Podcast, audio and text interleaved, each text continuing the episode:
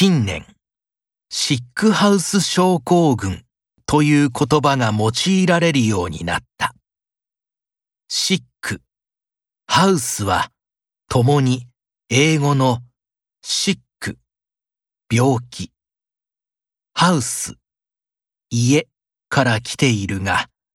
実際にはどういうものなのだろうか。新築の家に引っ越しをすると体調が悪くなる人がいる。これは家に使われている材料に対して人間の体が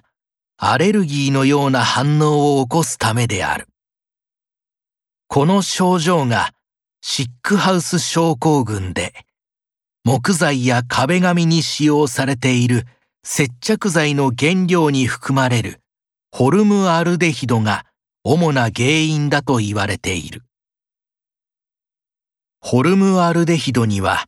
タンパク質を変化させるという特性がある。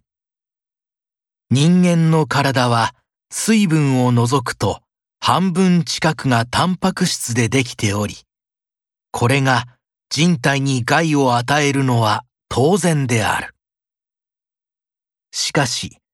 シックハウス症候群がこのタンパク質の変質によるものなのかと言われると、一概にそうとも言えない。なぜなら、ホルムアルデヒドを含む接着剤を使った壁紙を貼った部屋であっても、空気中に含まれるホルムアルデヒドはほんのわずかで、タンパク質を変質させる量には満たないからだ。